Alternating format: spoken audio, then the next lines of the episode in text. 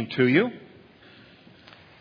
1 Kings chapter 20 this evening. If you're with us tonight and our journey through the scripture from Genesis to Revelation and you don't have a Bible, there are men coming up the aisles right now and they have Bibles.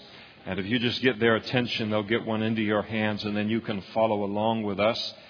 Not only listening, but follow along with your eyes to all that's being shared this evening.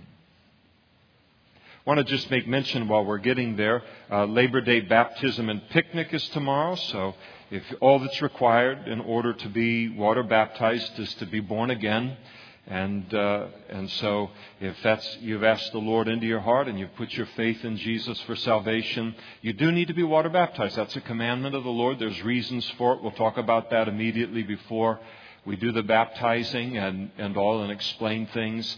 But uh, if you've never been water baptized and you're a Christian, need to do that. Tomorrow is a great opportunity uh, to do that while we still have warm weather. It looks like a beautiful day uh, tomorrow, so take advantage of the opportunity. And then just everybody coming out. We've got hot dogs and potato salad afterwards, and we'll pray over those hot dogs.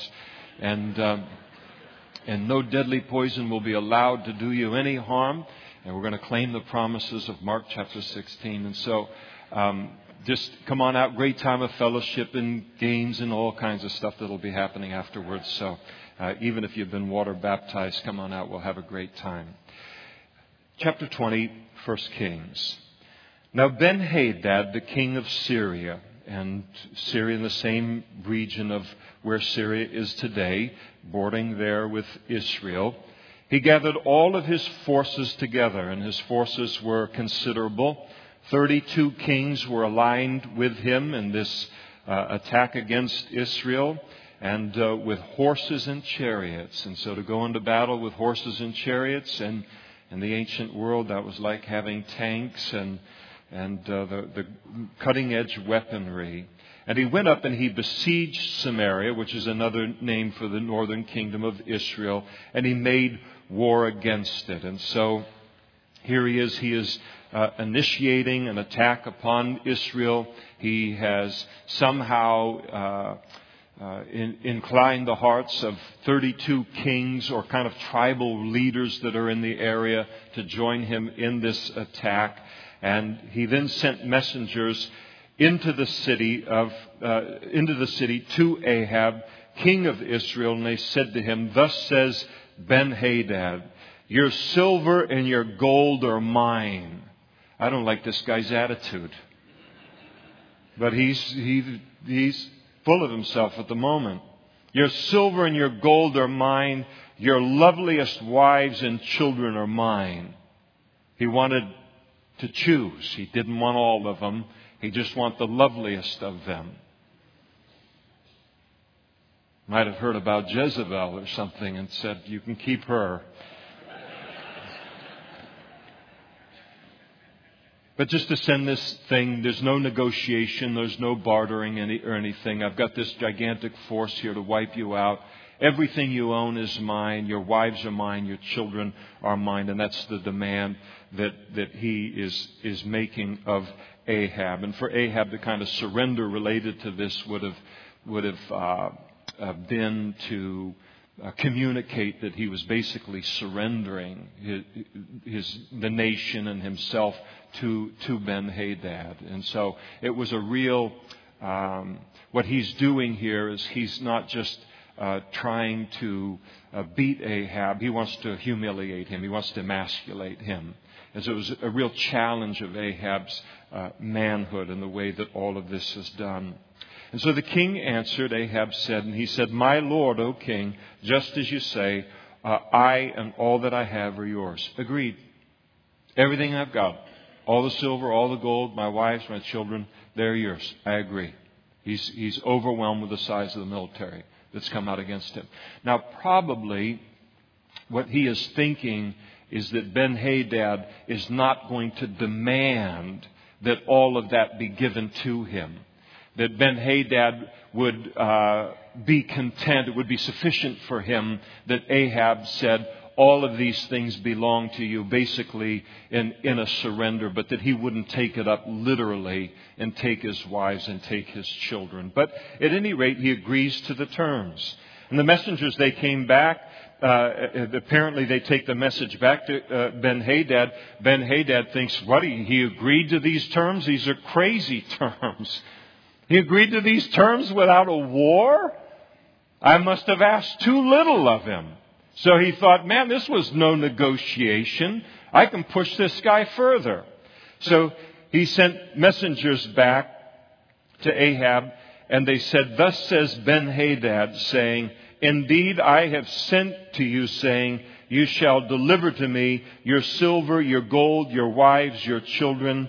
But I will send, here's the additional demand, I will send my servants to you tomorrow, same time uh, as today, and they shall search your house, the houses also of your servants, and it shall be that whatever is pleasant in your eyes, they will put it in their hands and they'll take it. We're going to plunder you, your palace, all of your officers, all of your cabinet members, all of your rich people.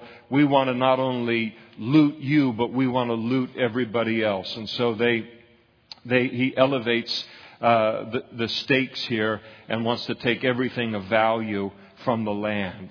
Well, the king of Israel, he called all the elders of the land together because they're affected by this demand of Ben Hadad. And he said, gives them a little history lesson. This is what's been going on privately between me and Ben Hadad. Notice, please, and see how this man seeks trouble. I'm not looking for trouble. He's looking for trouble. There's no pacifying his, his hunger for trouble. For he sent to me for my wives and my children, my silver and my gold, and I did not deny him. And then all of the elders and all of the people, they said to him, Do not listen or consent. And so they, they uh, tell Ahab, listen, don't agree to this, whatever you've agreed to thus far, don't agree and, and comply with this, this final uh, demand. We're not going to have any part of it. What you agreed to, that's your line. We're not willing to allow them to do that to, concerning our homes, our wives, our families, our wealth. And therefore, Ahab said to the messengers of Ben Hadad, Tell my lord the king, I mean, he's really groveling here, all that you sent for to your servant the first time, I will do. But this thing I cannot do. And the messengers departed, and they brought back word to Ben Hadad.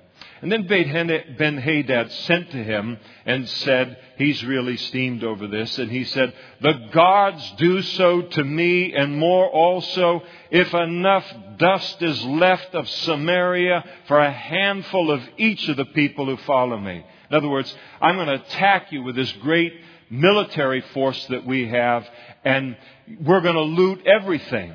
We're going to take everything you own from the king all the way down to the pauper. And in fact, we're going to hit you with an army that's so large that we'll be lucky if the soldiers each get a handful of dirt in Samaria to take away from the whooping that we're going to put on you tomorrow. It's a little uh, Muhammad Ali talk there on sports fans. And so we're going to turn you into a, a pile of dust. And so the king of Israel answered and said to Ben Hadad, Tell him, tell the king, let not one who puts on his armor boast like the one who takes it off. Well, somebody got a backbone here in the course of things. Basically, he's saying, listen, Ben Hadad, don't you be talking trash before the battle. You can talk trash afterwards. But you've got to earn the right to talk trash, and you're talking trash to me. And so we would say it's much more delicate. Don't count your chickens before they've hatched. And so this is a pretty strong answer. I like it in him, you know. And so he, he's been pushed, you know, too far now. And so he sh- ships this back. Now, how he's going to back that up, uh, God's going to uh, pull his bacon out of the fire. And it happened when I'm full of all kinds of little expressions here tonight. I don't know. And it happened when Ben Hadad heard this message as the kings were drinking at the command post that he said to his servants, Get ready. And they got ready to attack the city. So he is infuriated by what's been said to him. He orders their attack. And I mean, he is so confident that he's going to be able to defeat Israel that they'll be able to defeat him even while drunk or inebriated. And suddenly a prophet uh, approached King Ahab, or Ahab, king of Israel. Remember, God had said to Elijah, No, there's 7,000 just like you that haven't uh, bowed their knee to Baal. And uh, this is one of them. So a prophet approached King Ahab. He's in a mess here. And I've, I've, I've pushed back now. And what am I going to do? This is a gigantic army and the whole deal. God's so gracious. I mean, here's a king just wicked as can be. And God's still fishing for his soul. Still trying to break through in this guy's life. Pull him out of another pickle. And uh, so he'll turn to him and walk with him as his God. And so the prophet approached King Ahab, king of Israel, and said, Thus says the Lord. I'll tell you, that's what you want at a moment like that, don't you? When you're in that kind of a position. I mean, you want to hear a Thus saith the Lord. Wonderful to have this Bible on our lap, isn't it? To be able to turn any time we want for a Thus saith the Lord. But that's what we want to do, is in a time like that, we need to hear the voice of God. And here's the voice of the Lord, the prophet said. Have you seen all this great multitude? Uh huh. Behold, I will deliver it into your hand today, and you, Ahab, shall know that I am the Lord. Again, unbelievable grace. he just just could have taken Ahab out and, and legitimately all the way through his reign. And yet again, he's, he's working, he's trying to get through to him. I think it's wonderful to realize concerning friends or ex friends or family members or acquaintances or bosses or neighbors, no matter how wicked people can be, that as long as they have breath, God is always trying to work to get that breakthrough in, in their life, to bring them to come to realize that He is the true and the living God, and that He ought to be surrendered to. It really um, helps my heart to realize that He's working that way. And, and so He is in, in Ahab's life. I think that when the one day when there is the judgment, the white throne judgment of the wicked and the white throne judgment of those that have rejected Christ all of their life, which is the, the single greatest sin that anyone can commit, the single greatest affront that anyone can commit to heaven and to God.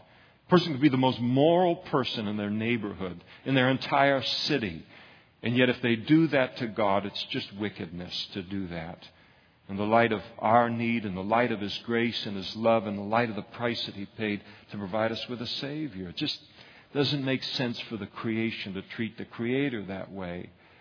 But here is, is God, and, and on that day, I think the Lord just dispenses grace and grace, and He tries to reach and He tries to reach, and sometimes it's just private with the person.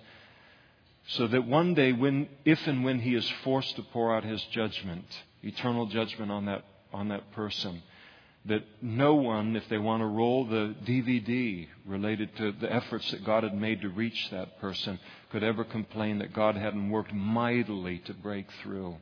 And so Ahab is going to be responsible for this light, this revelation that God is doing. I'm going to deliver this entire army into your hand, Ahab, and here's the purpose for it that you if Mount Carmel wasn't enough, okay, that you may know that I am the Lord and not this stupid Baal thing you're doing around here. And so Ahab said, By whom? He's excited. All right, you're going to give me the victory. Who's going to lead out in this, this battle? And he said, Thus says the Lord, by the young leaders of the provinces. They'll lead out first. And then Ahab said, Who'll set the battle in order? And the prophet said, You will. So, I mean, he's, he's hungry for this instruction. And he's, these are all the questions that are at the forefront of his mind. All right, if I could field a battle, who would do this? Who would do that? And God's answering those questions for him. And then he mustered the young leaders of the provinces, and there were 232. Oh, great almost as many as the kings that are united with Ben Hadad. One, one plus God is a majority. God's a majority.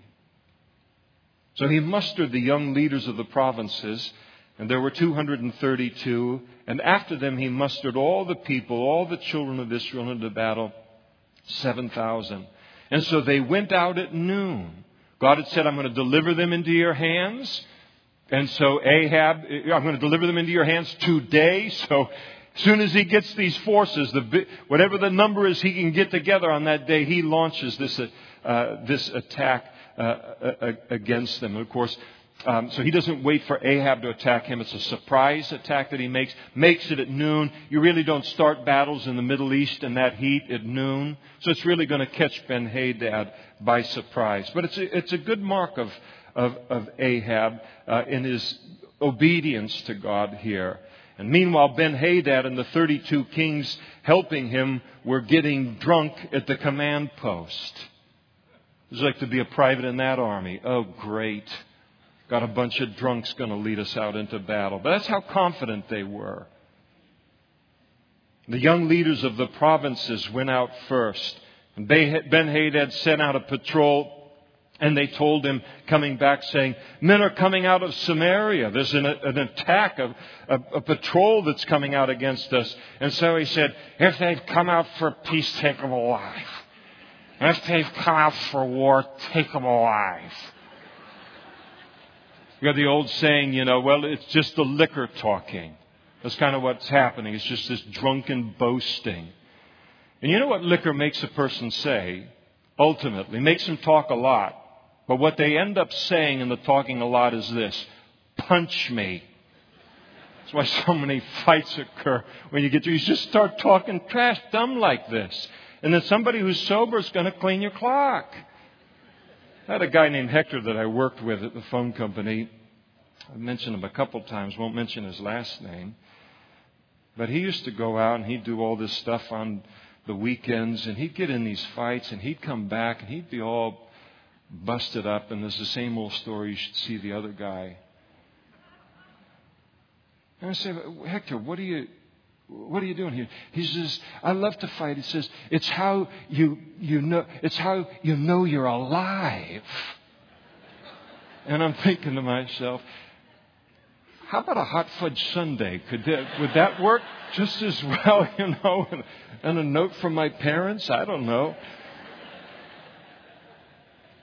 Then these young leaders of the provinces went out of the city with the army which followed them. And each one is these young leaders of the provinces in Israel as they reached the, the man, the Syrian that was being led by Ben Hadad. They killed that man. And so the Syrians then fled. I mean, this kind of a supernatural fear then spreads. It's irrational with the number of men they have and all. They shouldn't, but God is on the side of the children of Israel. And so the Syrians fled, and Israel pursued them. And Ben Hadad, the king of Syria, escaped on a horse with the cavalry. So he races out of there. And the king of Israel went out and he attacked the horses and chariots, and he killed the Syrians with a great slaughter.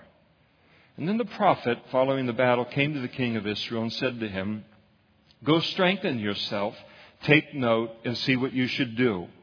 For this, in the spring of the year, the king of Syria will come up against you once again. Now, how valuable is that intelligence? All right, you beat them in this battle, but these people are not going to give up.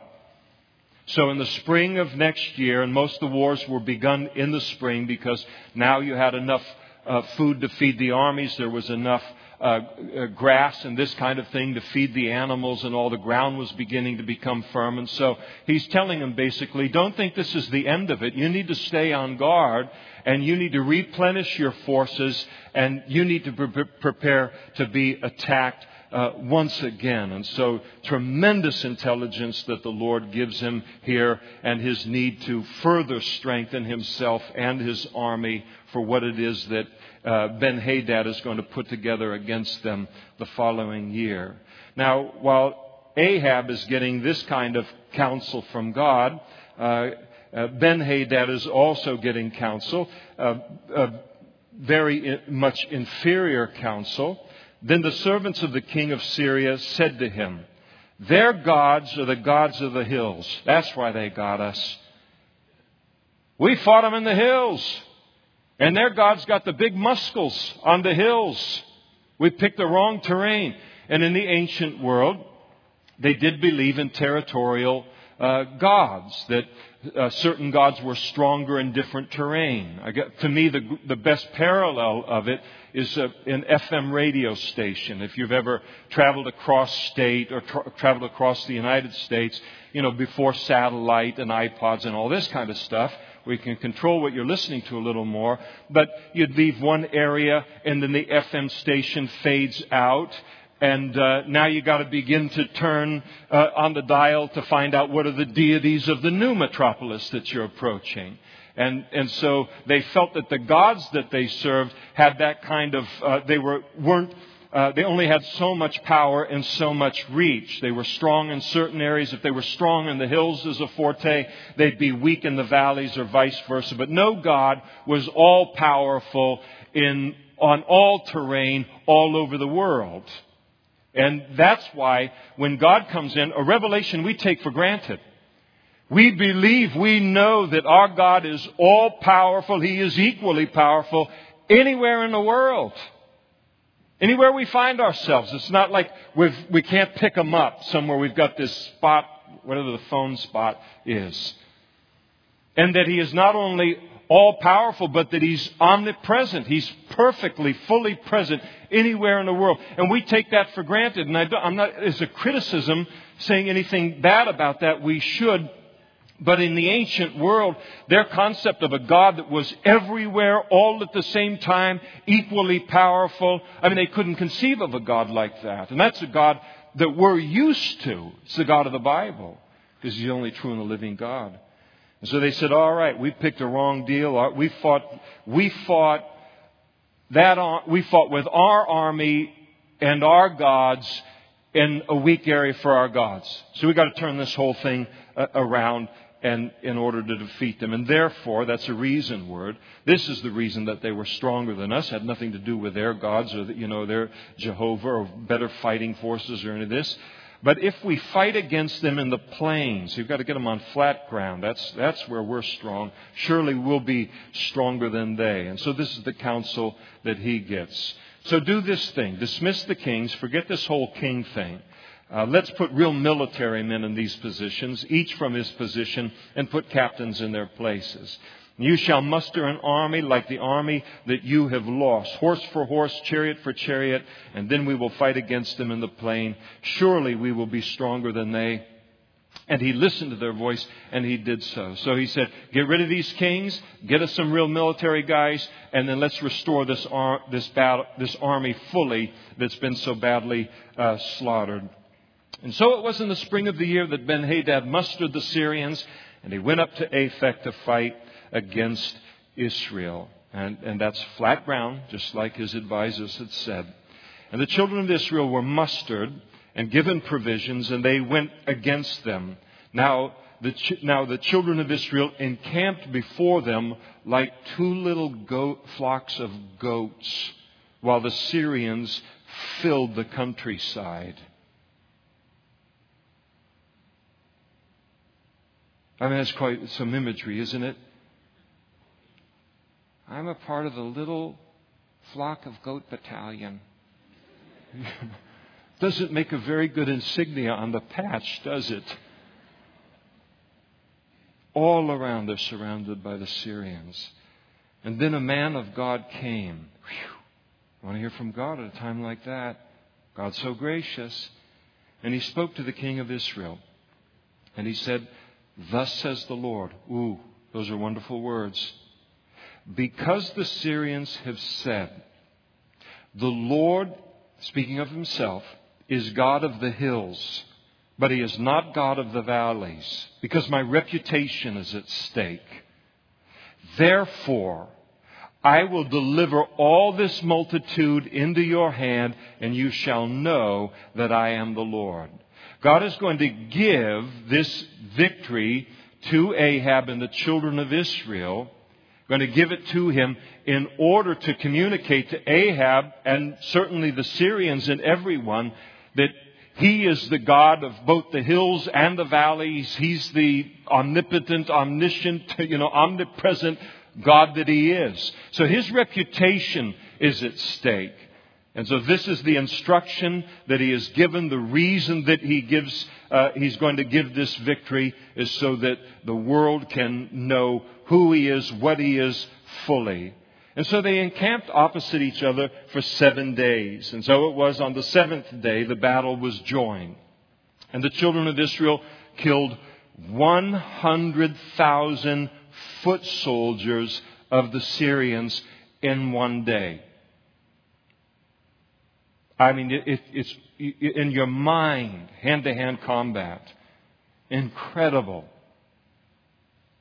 100,000, I mean, what you would pull up on Fox or CNN, those kind of numbers in one day.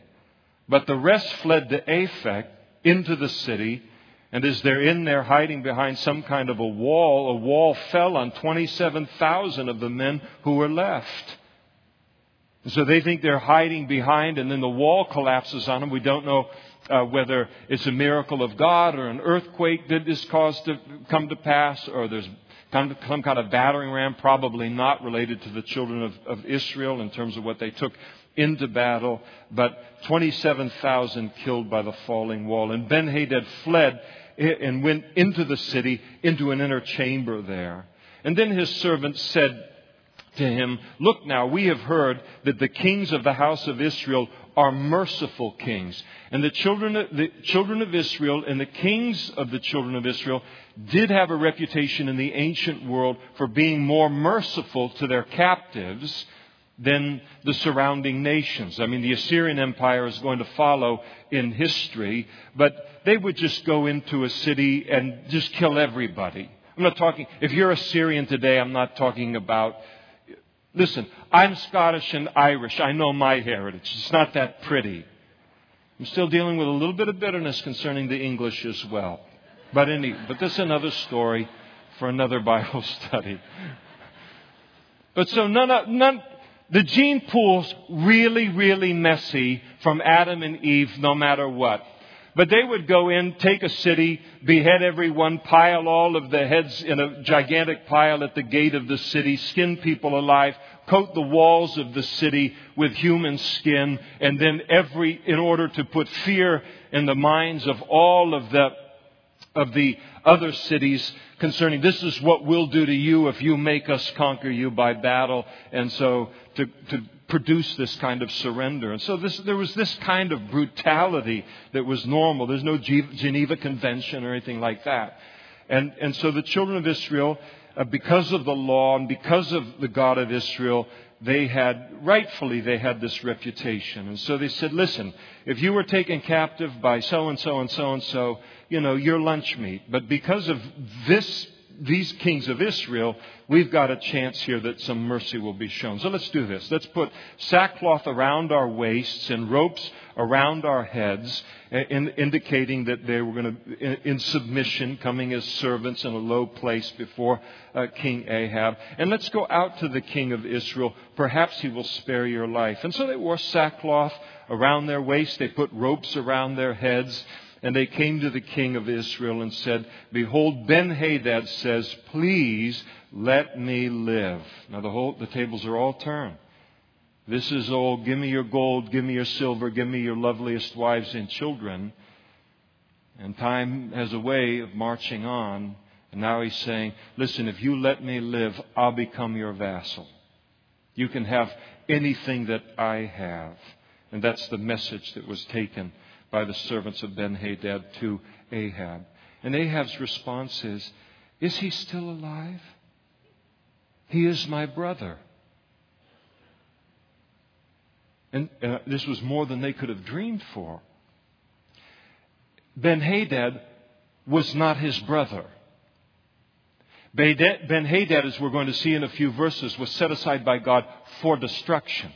And because Ahab did not destroy Ben Hadad for long years, Ben Hadad and Syria were going to bring terrible damage and destruction to the children of Israel. God wanted the guy taken care of as a part of this battle. So he says, Is he my brother?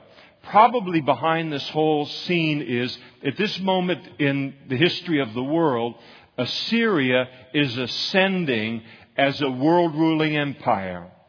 And so Ahab probably looks at the situation and says, all right, I need all of the allies that I can get, especially nations that are bordered up against me. So why don't we become brothers in some kind of an alliance, a mutual defense pact of some kind against the growth and the expansion of the Assyrian Empire. And so, but clearly this, this breathed hope into the situation that Ben Hadad might live. And now the men were watching closely to see whether any sign of mercy would come from him.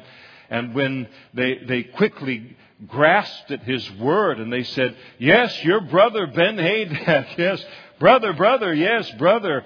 And so Ahab said, Go bring him. And then Ben Hadad came out to him, and then Ahab had him come up into his chariot, which was a position of favor and kind of a gesture of uh, friendship. And so Ben Hadad, he's, he's got momentum is on his side, and so he's going to follow up the favor by saying to Ahab, The cities which my father took from your father, I will restore and you, and you may set up marketplaces for Israeli goods. It'll be good for your economy. It'll be good politically uh, that you've let me, you know, uh, live. You'll set up marketplaces for yourself in Damascus, as my father did in Samaria. And then Ahab said, I will send you away with this treaty, agreed. And so he made a treaty with him, and he sent Ben Hadad uh, away. This was not Ahab's prerogative to do. God had delivered this army to destruction to bring peace to his people for a period of time. And he had taken uh, Ben Hadad and wanted him to be destroyed in the battle. And here is King Ahab, rather than, and he had been warned beforehand that this battle, everything that was going on here, was eh, what was at stake was the reputation and the glory of God. And he throws all of that away to do something that's polit- politically expedient here. and It is just going to make a little bit more money and then politically make it appear as if they're a little bit more secure. Because this man has no concern about the reputation of God. Now, a certain man, and God's got something to say about this, and he's going to rebuke him. A certain man of the sons of the prophets said to his neighbor, and the sons of the prophets were graduates of uh, what was known in the Old Testament as the schools of the prophets. So you would have these men who had prophetic office in the Old Testament, and there were schools that were set up where their, where their sons and then other men would also go. They would learn the Torah, they would learn the law of Moses, so that they could then speak for God in the culture. And so he's, he's a part of one of these schools and a legitimate prophet. And so he said to his neighbor, probably uh, another one of these members of, of the uh, schools of the prophets, and he said to his neighbor, by the word of the Lord, so he commands him as a command from God, strike me, please. And the man refused to strike him. So he said, What I want you to do is I want you to strike me, and I want you to make me bleed, and I, because I, you need to make me look like I'm coming out of this battle, that I've just survived this battle that Israel has uh, been in. But the man refused, even with the, the command of the Lord. And so the first prophet said to the second, Because you have not obeyed the voice of the Lord, and that's the real issue here. Surely as soon as you depart from me, a lion shall kill you. And as soon as he left him, a lion found him and killed him. And he found another man and said to him, Strike me, please. And so the man struck him inflicting a wound. He obeyed this, the command of the Lord to do that, gave him a wound so that he could look like he came out of the battle. And the prophet departed and he waited for the king by the road and he disguised himself with a bandage over his eye. So he really looks like he's come out of that battle and wounded and been in the midst of all of it. So the king passed by and the prophet cried out to the king and said, Your servant went up into the midst of the battle. And there a man came over and brought a man to me and said, Guard this man. If by any means he's missing, your life shall be for his life, or else you shall pay a talent of silver, 75 pounds of silver. So he'd been entrusted by, he says, this man was entrusted to me for safekeeping. But while your servant was busy here and there in the midst of the battle, everything going on, I turn around, the, the, the prisoner is gone, and then the king of Israel said to him, So you shall, so shall your judgment be. You yourself have uh, decided it. In other words, he says, You've been guilty of negligence to duty, and so whatever comes on your head because of your failure to keep the person that was delivered to you to justice, then you're going to bear the consequences of it. And of course, this whole thing is a setup basically to get uh, Ahab to pronounce guilt upon himself because that's precisely what he had done with Ben Hadad. So he looks at this guy and he, and he you know, lays the law down onto him for a lesser thing than what he had done in releasing Ben Hadad.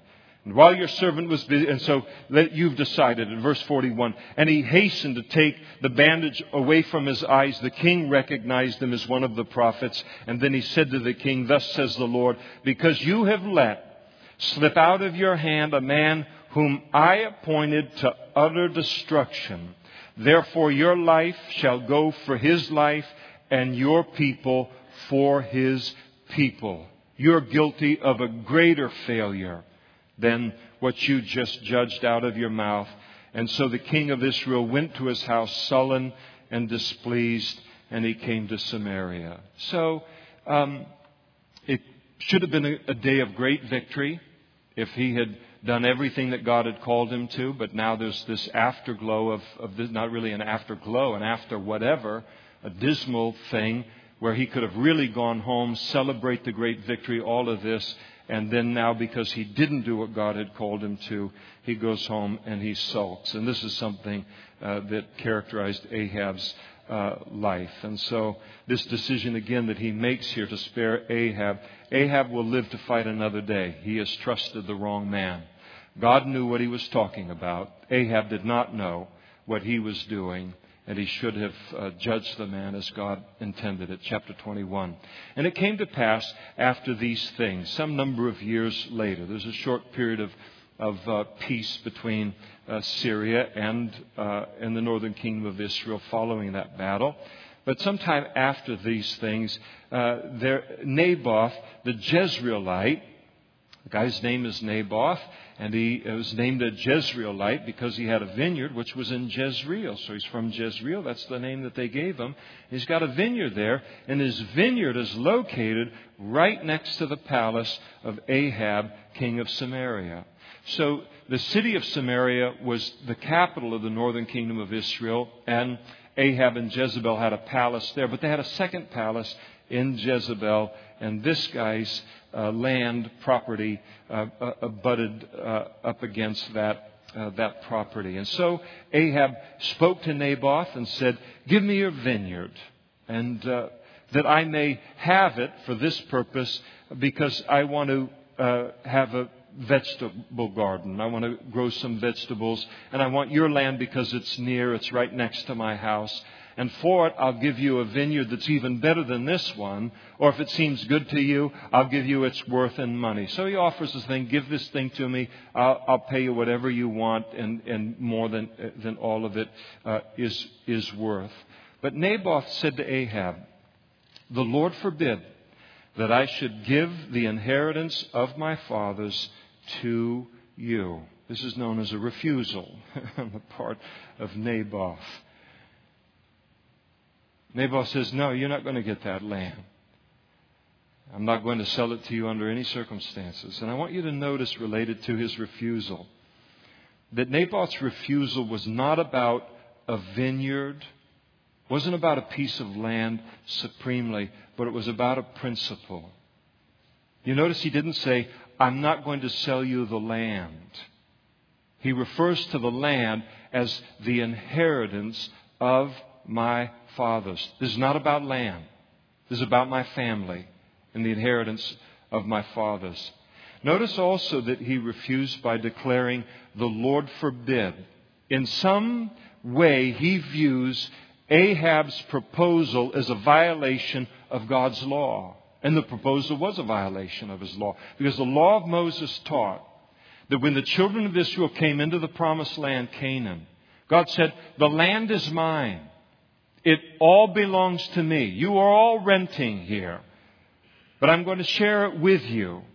And when the land was divided among the tribes and the families of Israel under Moses and, and more completely under Joshua, the land, when it was given to those tribes and it was given to those families, it was not to pass out of the control or the ownership of a family except under extraordinary circumstances. And even if a family was forced to sell their land because of economic hardship, it was only to be for a time. Because in the year of Jubilee, all land would refer back, would go back to its former owners, and the family would have it back once again as a part of the family as it would revert back there. And the idea behind all of this was to keep the land, the whole land of Israel, being gobbled up by the wealthy in kind of the ebb and flow of a national life, where you can have something happen and suddenly everybody's uh, dot com billionaires and they can buy the whole state, you know, the whole country of Israel. And everybody sells the whole thing in the hands of the nation or in the hands of a few people. And God wanted in the hands of everybody. He wanted everybody to have a stake in the land, to have a, place of, of security and a, a, place to hang their hat in, in the land. And that was the reason behind uh, the law, as, as, as is recorded in uh, Leviticus chapter 25. And apparently, Ahab wanted this to be a permanent transaction. But Naboth is a God fearing Israelite, and obedience to the Mosaic law was most important to him, and he refused to sell his inheritance to even a king. You can offer me the whole land of Israel, I don't care. God said, This law land was given to my family. And my fathers before me have been faithful not to sell it and to keep it in the family name. All of my descendants who are going to come after me are trusting that I will do what my fathers have done. I am not selling this land, not for any price at all. And so he lives up to the responsibility that he has here, and, and to his credit, a man of great conviction and, uh, and a man of, of great, great principle. So God bless him. And there's not a lot of good news through some of these chapters. But here's Naboth. I mean, his name is really gold. He's going to pay a price for this. But his name has been read for thousands and thousands of years in this book. And his name is gold for the stand which he's taken. And so Ahab, when he hears the news, he went to his house sullen and displeased. So he's a little powder. Because the word which Naboth the Jezreelite had spoken to him made him sad. For he said, I will not give you the inheritance of my father. So he went home and he lay down on his bed and he turned away his face and he would eat no food. Now, Jezebel's going to be really upset with him in a moment for all the wrong reasons. But this would upset me. Dad! What are you doing, you big baby? Well, you can't say that if you're the son, but I mean, he's just, this is how he responds to the whole thing. I'm not going to eat and I'm going to just, I'm going to starve myself to death because I didn't get that. But isn't it interesting, too? You think about covetousness. The guy's got anything he wants. Got more land than he knows what to do, more buildings than he knows what to do with, and yet he wants this guy's vineyard. The heart is never satisfied on that. And so Jezebel, his wife, comes in and said to him, the, er, yeah, Jezebel, his wife, came into him, verse 5, said to him, Why is your spirit so sullen that you eat no food? I mean, this is strange behavior. And he said to her, Because I spoke to Naboth the Jezreelite, and I said to him, Give me your vineyard for money, or else if it pleases you, I'll give you another vineyard for it. And he answered, I will not give you my vineyard. Now, he doesn't represent that conversation very well. Because the way that he presents it, it makes it look as, as if Naboth was being unnecessarily and deliberately disrespectful toward Ahab. He doesn't mention that he said no on the basis of principle and on the basis of the law of Moses. Might have changed some things. He's wrapped up in what happens after uh, uh, uh when Jezebel takes control of this. And then Jezebel, his wife, said to him, You now exercise authority over Israel. Come on, buckaroo. You're the king. Remember that? You're the king of the land. And what are you doing? You take a little no like this, you can, and from her, where she comes from, from a Phoenician and a Canaanite background, which is where she comes from, she's thinking, what's going on? Where I come from, kings know they're kings. Whatever they want, they take. What are you doing here? You want that land? Go take that land. That's her understanding of how you deal with it. Arise, eat food, let your heart be cheerful. I'll go get the vineyard of Naboth the Jezreelite. Let me show you how it's done. And so she wrote letters in Ahab's name, sealed them with his seal, sent letters to the elders and the nobles who were dwelling in the city with Naboth.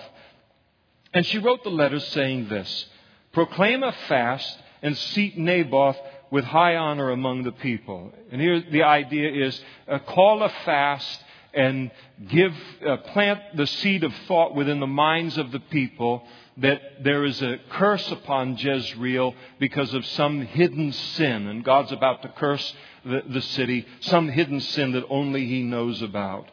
So proclaim a fast, seat Naboth with a high uh, honor among the people, seat two men, scoundrels before him, uh, to bear witness against him, saying, You have blasphemed God and the king, and then take him out and stone him that he may die.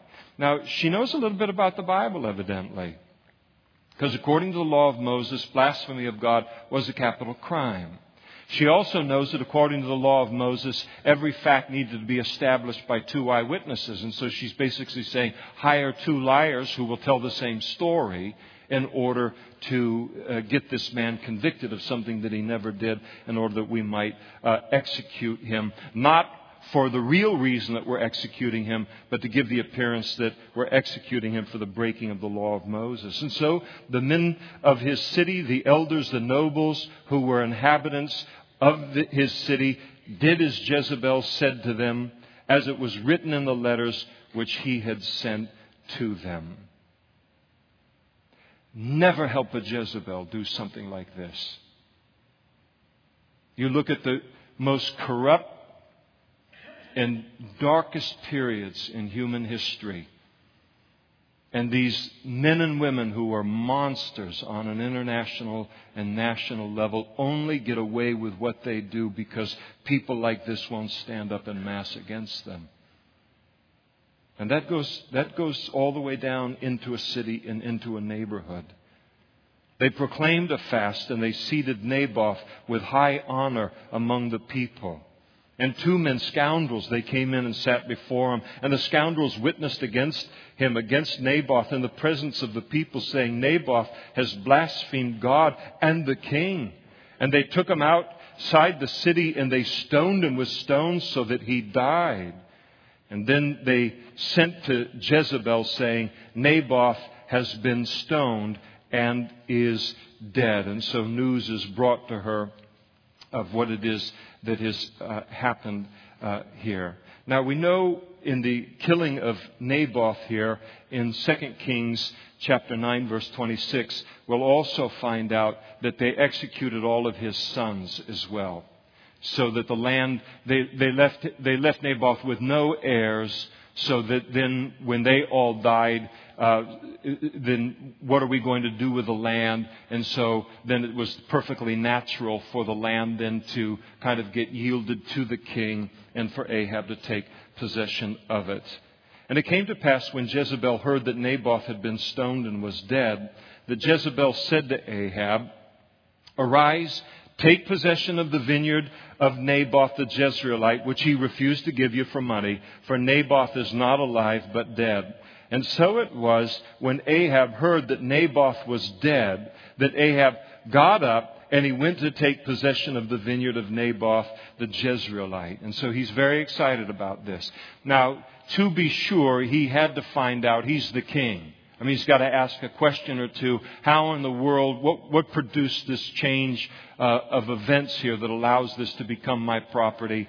And so God is going to hold him responsible for this act occurring under his reign.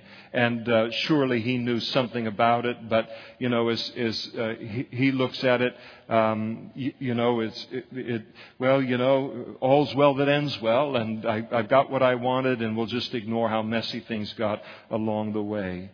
And then the word of the Lord. The problem is the Lord watched the whole thing. And he came to Elisha the Tishbite, saying, Arise Go down to meet Ahab, the king of Israel. And when he calls him the king of Israel, it's important because he's saying, You're the king. Jezebel comes to you, says you're the king, and you can just flex your muscles and do all of this stuff. I'm coming to you to tell you that you're the king and you're responsible for what's just happened under your watch. So you can just imagine this Elijah coming face to face with Ahab in that vineyard. Arise, go down to meet King Ahab, king of Israel, who lives in Samaria. There he is in his vineyard. That's not what it says. Here's how God looks at it. There he is in the vineyard of Naboth. God doesn't recognize what just happened. Where he has gone down to take possession of it. You shall speak to him, saying, Thus says the Lord, Have you murdered and also taken possession? And you shall speak to him, saying, Thus says the Lord, in the place where dogs licked the blood of Naboth, following his stoning. So apparently they just stoned him. He bled out. The dogs did no burial here. They just let the dogs lick his blood there.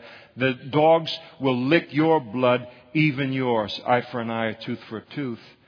And so Ahab said to Elijah, Have you found me, O my enemy? And Elijah answered, I have found you because you've sold yourself to do evil in the sight of the Lord. And so here's Ahab, he has a beef with the fact that, that every time Elijah comes, he's got a, a message of condemnation. And he thinks there's something wrong with Elijah rather than something wrong with him. There are people like that in life. They can't, they can't even see why they're always under God's judgment or why they always can't hold on to a godly friend. Behold, I will bring calamity on you, and I will take away your posterity, and I will cut off Ahab from Ahab every male in Israel, both bond and free, and I will make your house like the house of Jeroboam the son of Nebat and like the house of uh, Baasha, the son of Ahijah, because of the provocation with which you have provoked me to anger and made Israel sin because of what you've done. I'm going to cut your lineage off in Jewish history. You're through. Your name is through.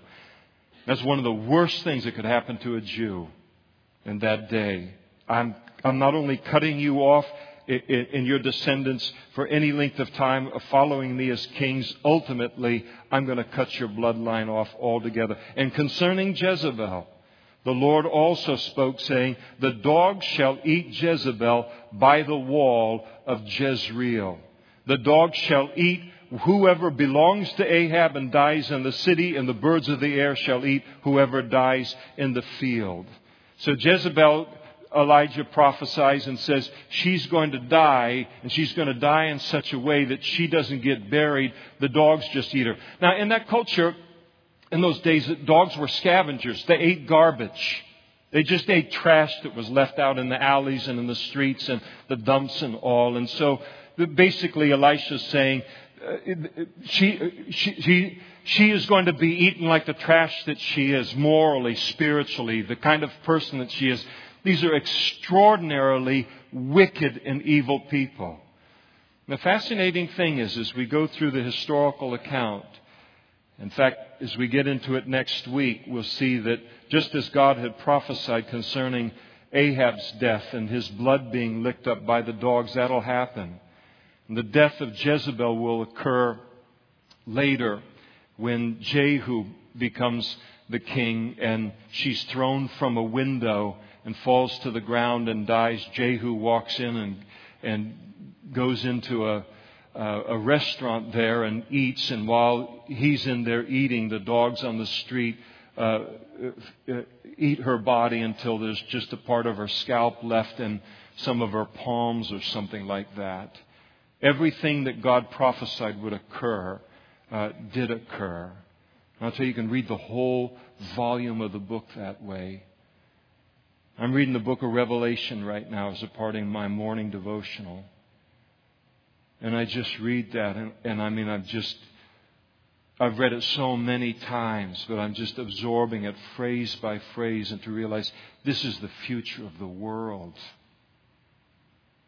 This is as sure as the death of Ahab and Jezebel. God's word, even his word of judgment, is true. But there was no one like Ahab who sold himself to do wickedness in the sight of the Lord.